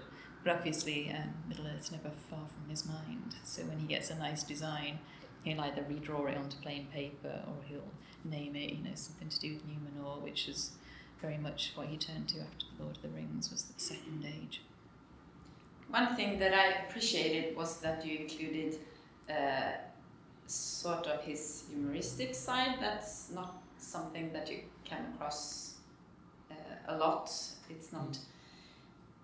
I, I don't think he's famous for being like a joking kind of person. Yeah. But this um, uh, question, or Is this a fake exam? yeah, yeah. yeah, exactly. Yeah.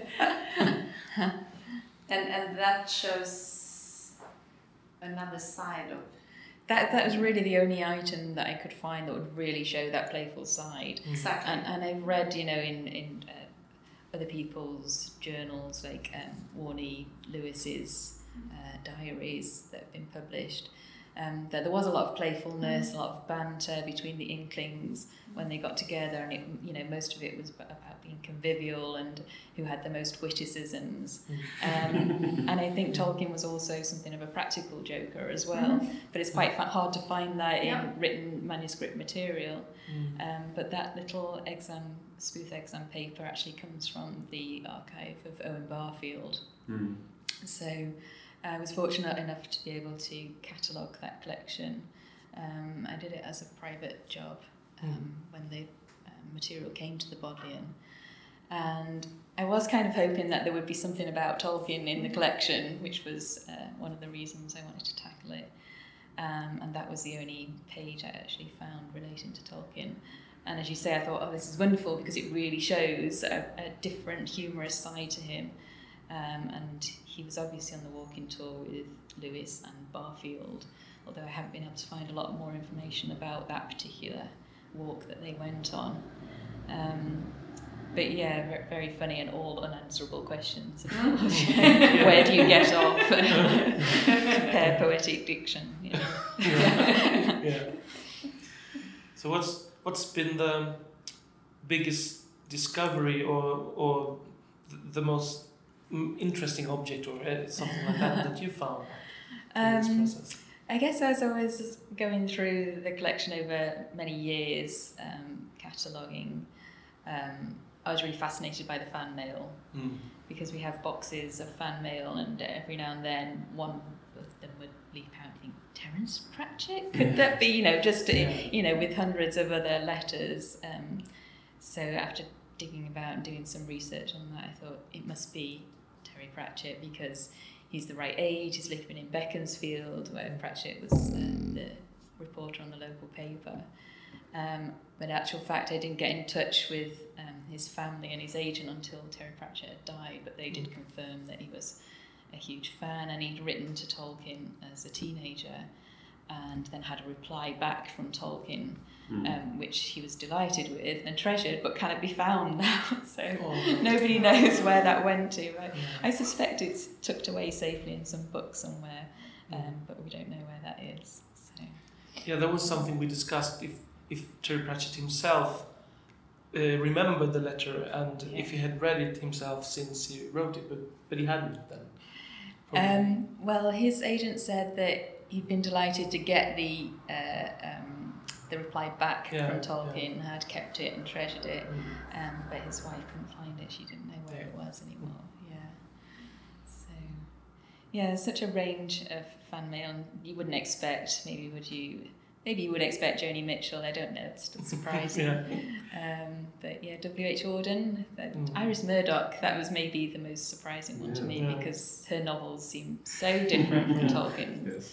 Um, and also, he wasn't particularly popular in Oxford academic circles as being this fantasy author. Mm. Was maybe frowned upon, and he should have been, you know, finishing his edition of Anchorina Vissa or something like that. Mm. Um, so for her as uh, an academic to write to him, and say you know how much she enjoyed it, um, I thought was quite interesting and very sort of generous spirited of her.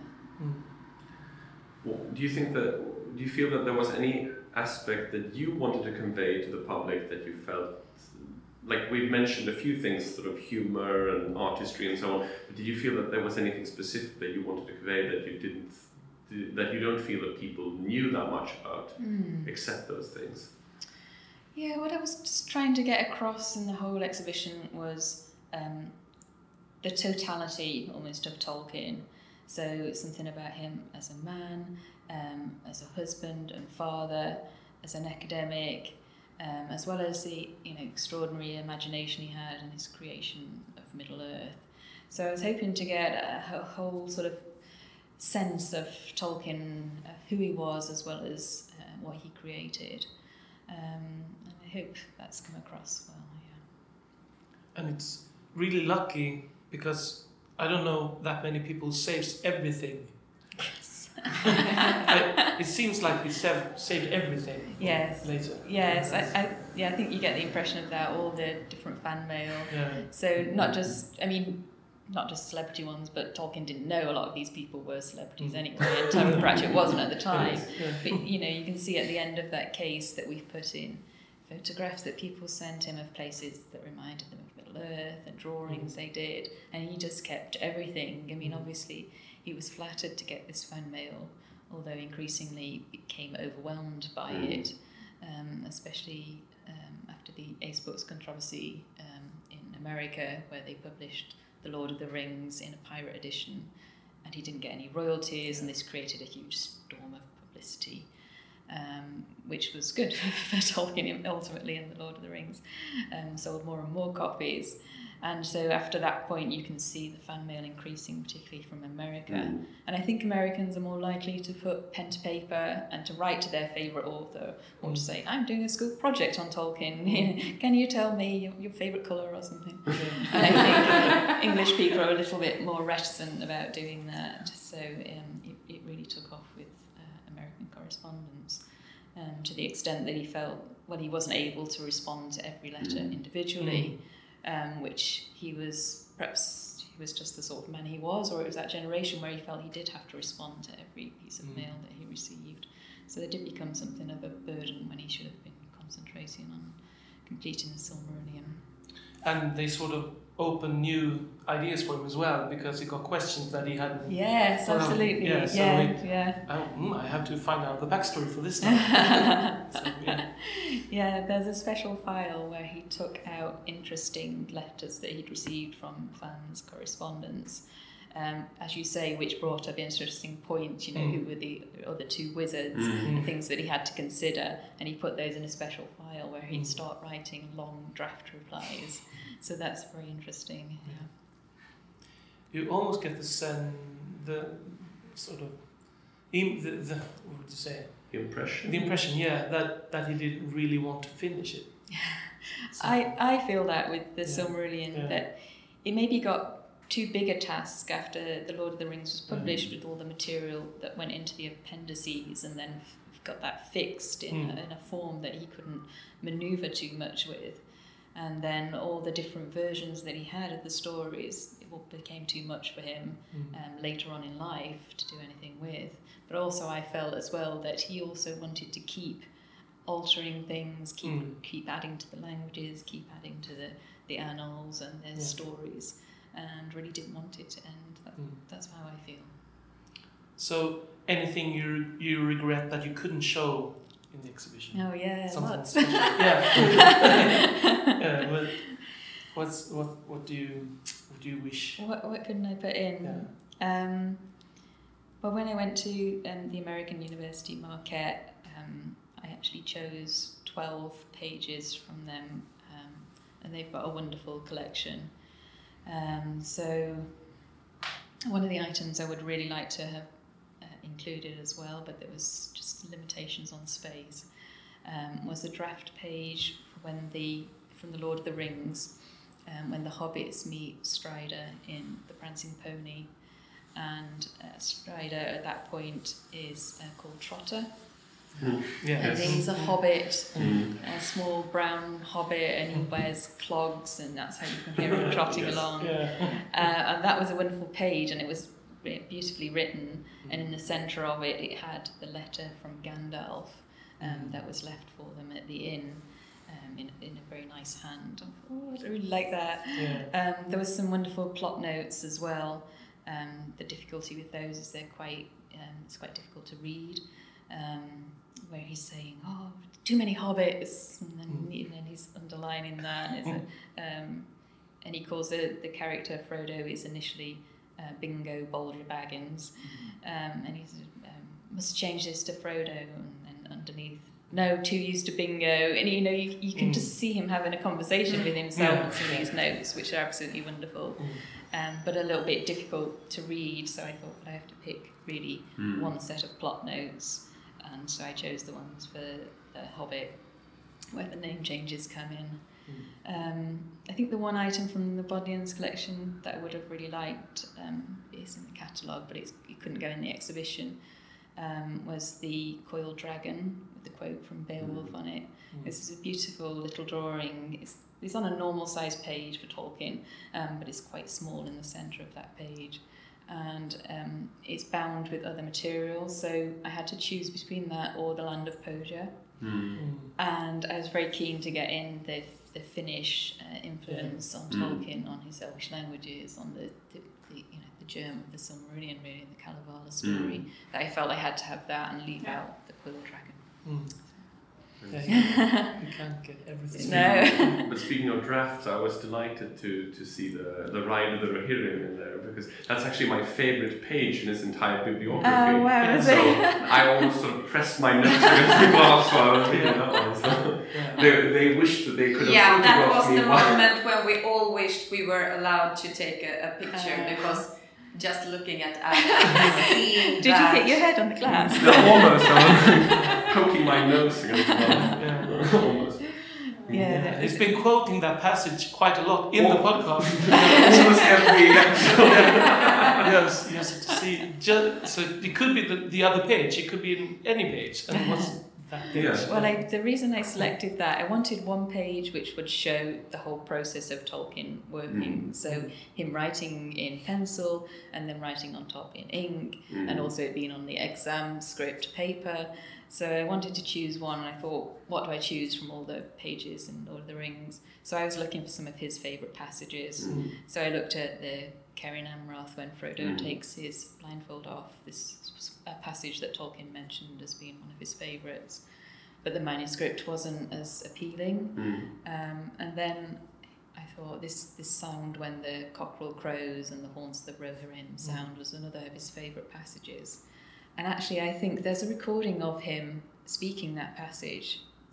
And I thought when I selected that page that we could somehow combine it in the exhibition room and have Tolkien speaking it, but I mean that never happened. Yeah. Um, so, but it, but there is a recording of him saying that. I Mm. believe I don't have uh, a version of it, but I think they do in America. Mm. So that was one of the reasons as well why that was selected. Mm. I guess if you're not a real fan, that might sort of pass you by that, that page. But Yeah. yeah, yeah that, that was that was one more. That was my favorite moment. More, more super fans, Yeah. yeah. And I have to say, I mean, of course, you had to to choose things, and there were several things that you weren't able to to put in.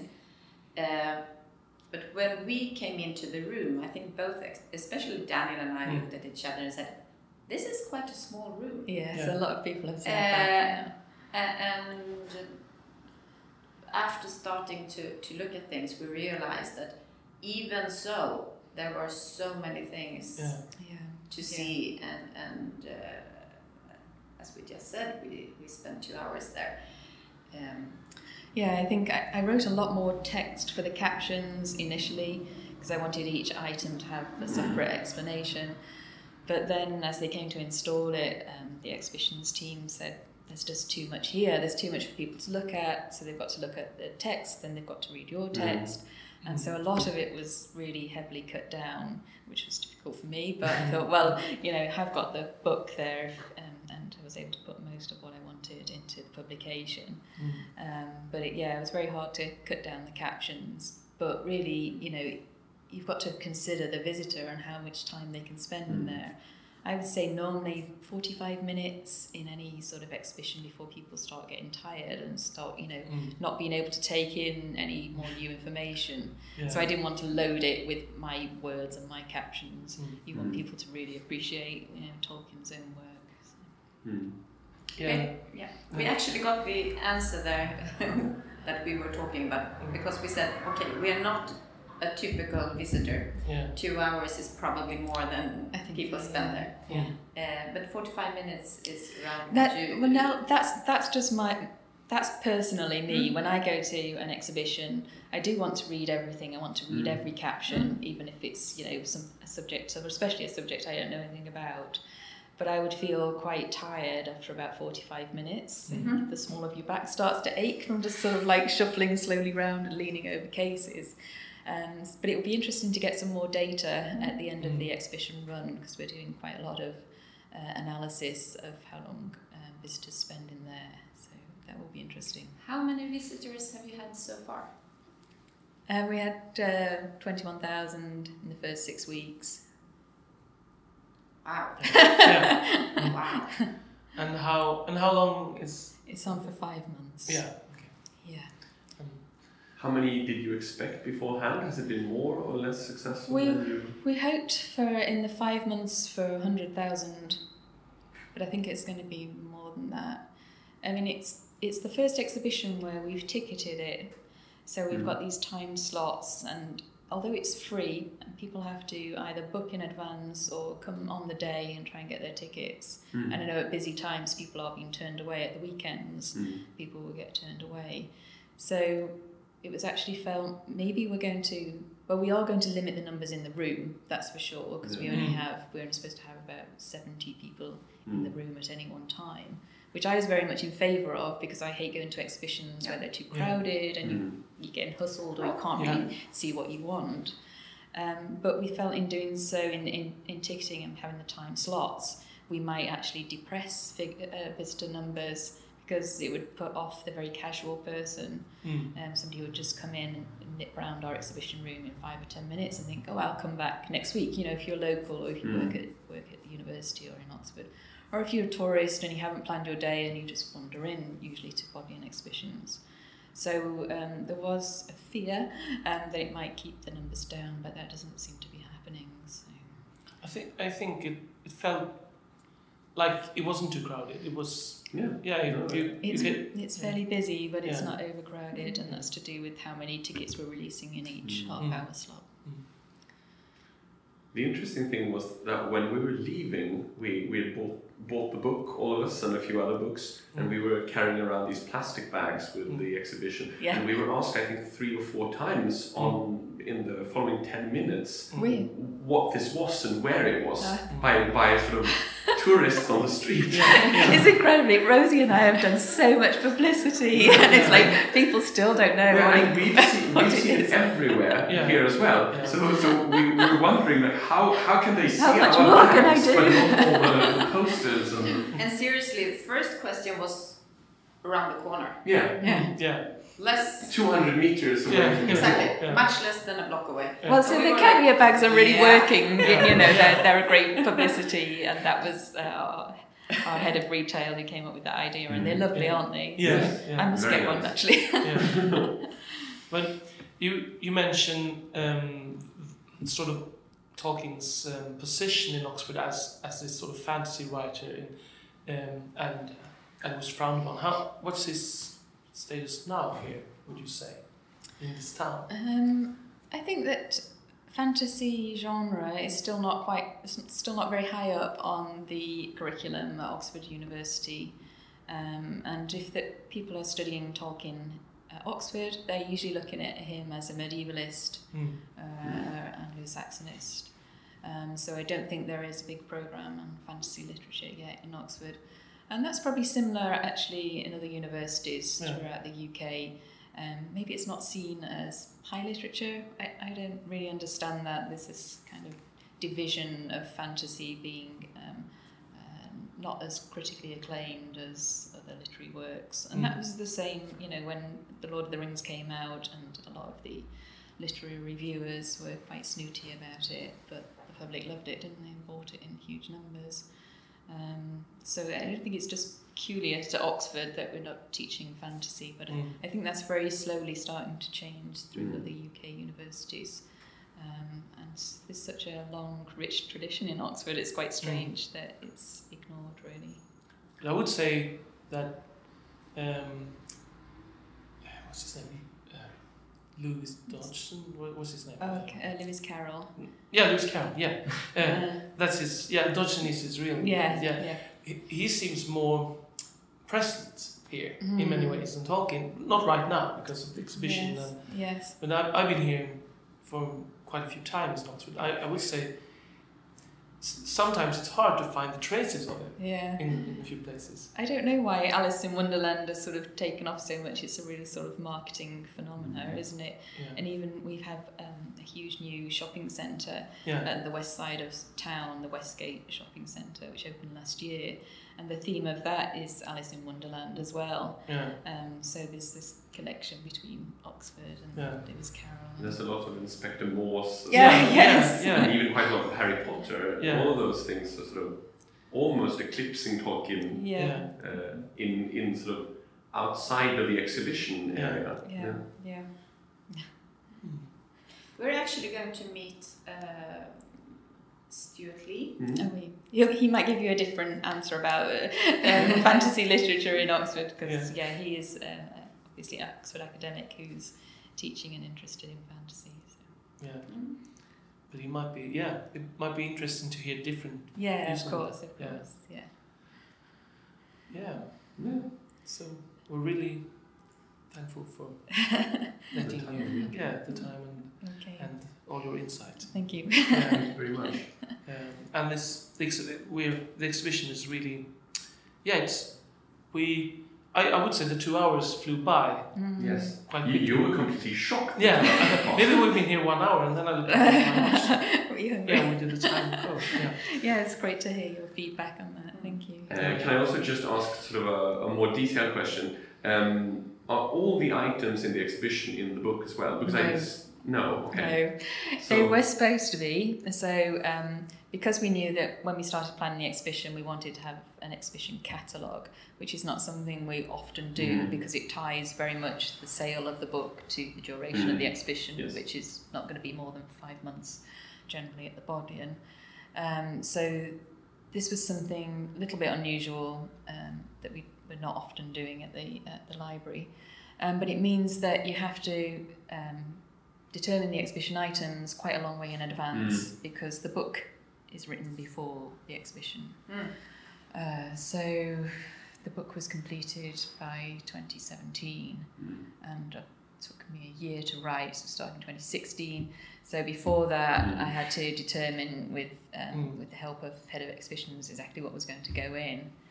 But then afterwards, some things came out, other things went in. We got um, more uh, family loans. Um, items that should have gone in the study were taken out because the study area actually got too full. Mm. Um, so uh, a lot of family photographs came out of there that should have been in. So it's not exactly the same now, but um, it's a pretty good representation.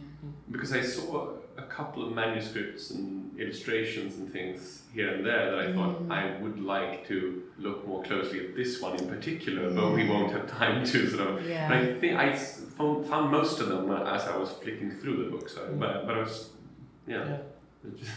Yeah, there's what did we put in towards the end of installation of the exhibition?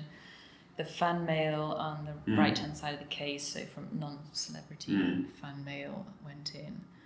Um, more objects from the family, um, known by the family, which aren't in the book. Um, items came out, family photographs came out. Um, yeah, it was very, very fluid as it was installed, and a lot of that is design uh, decisions taken by the exhibitions teams. They say, this looks right, this doesn't, this is too crowded, and it's mm. got to go. Um, so I just had to cry in the corner and get rid of it. Yeah. Oh. Can I just say that I think you have an amazing job? yeah. I would love it. yeah. yeah, I love it. And thank, thank you so much for a very well done exhibition. Yeah. We really, Oh. really enjoyed it. Okay, Yeah. that's Absolutely. brilliant. Thank you. Mm. That's great to hear. I sometimes nip in and have a look at the visitor book comments. That's Mm. always gives me a good feeling for the day because mm. there's so many wonderful comments and people always seem to have had a very strong emotional rela- reaction Yeah. to the objects as well, which has taken me by surprise. You know, it's like Mm. I was moved to tears by this or that, and I thought, Mm. oh, this is Yeah, that surprised me as well. Yeah, interesting, Mm. isn't Yeah. it? Yeah. Mm. because we, we, we left the building, you sort of felt a bit empty Mm. and, and sort of filled up as well. Yeah. So at the same time. Yeah. Yeah, I think one of the things that moved me the most were the little sketches of Edith from behind. Yeah. uh, That's lovely, isn't it? because yeah. I think that there was something you could really feel the gaze, the sort of the Mm. love in the way that he was Yeah. looking at her in those sort of everyday situations. So I really liked that one because it Yeah. felt very sort of profound yet simple. Yeah. I thought we were going to lose that at the last minute because it didn't Mm. seem to fit in at Mm. the other points in the case. It's just on a little stand on its own. I was like, don't take out gypsy green. because again, there's nothing else quite like that, I don't think, in the No, it exhibition. definitely very, added very sort of personal yeah, sketches of family life. Added another sort of aspect of layer Yeah. to his, his So- sort of the image of him as a family man, Yes. father and husband. and this so great love affair that they had as well Mm. over 55 years. It would be interesting to see how the movie uh, that is coming out will, It, will the, tackle that. the biopic Yes. Right, yeah. I, I don't know anything about it. I thought there was two in production actually at one point. Yeah, but one seems to have progressed quite far now Right. with a Finnish director. Mm. Okay. They've done most, they've done the casting there. I think they're shooting right now. Yeah.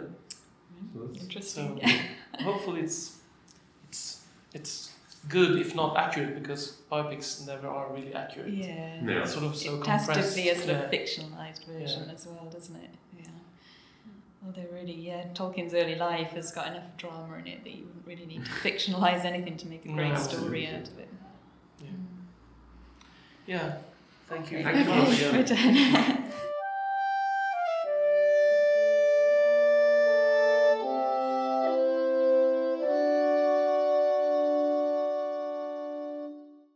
Och där tackar vi för oss för den här gången. Och våra äventyr i Oxford får ni höra mer om i nästa avsnitt. Och då blir det fler intryck från eh, själva staden och även ett par förhoppningsvis intressanta intervjuer. Bland annat med Dr. Courtney Phillips som var kollega med tolken på Merton College för väldigt länge sedan. Alltså. Och som vanligt så tar vi gärna emot feedback. Eh, bland annat på vår Facebook-sida eller på tolkenpodden gmail.com. På återhörande om en månad alltså. Tack för nu!